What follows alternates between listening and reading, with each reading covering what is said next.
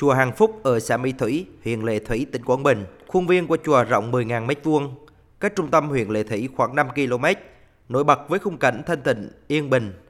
Từ sáng sớm, trong thời tiết se lạnh, rất đông người dân và khách du lịch đến chùa để cầu lộc, bình an, may mắn cho gia đình. Chị Nguyễn Thị Hạnh, du khách đến từ tỉnh Đồng Nai cảm nhận. Đây là lần đầu tiên về Quảng Bình cùng chồng và con để ăn Tết đầu tiên ở Quảng Bình. Hôm nay đến chùa thấy chùa cũng rất là đẹp mà mọi người cũng đến để thắp nhang ở kia đấy. Rất là đông vui. Năm mới thì tôi đến chùa để cầu mong là đại gia đình mạnh khỏe, bình an, con cái học hành giỏi, cuộc sống luôn luôn được an nhiên. Cầu mong cho tất cả mọi người mạnh khỏe và làm ăn phát tài, đất nước hòa bình và phát triển hơn.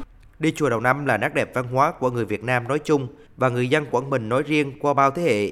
Ông Lê Hồng Sơn, người dân ở xã Xuân Thủy, huyện Lệ Thủy, tỉnh Quảng Bình cho biết.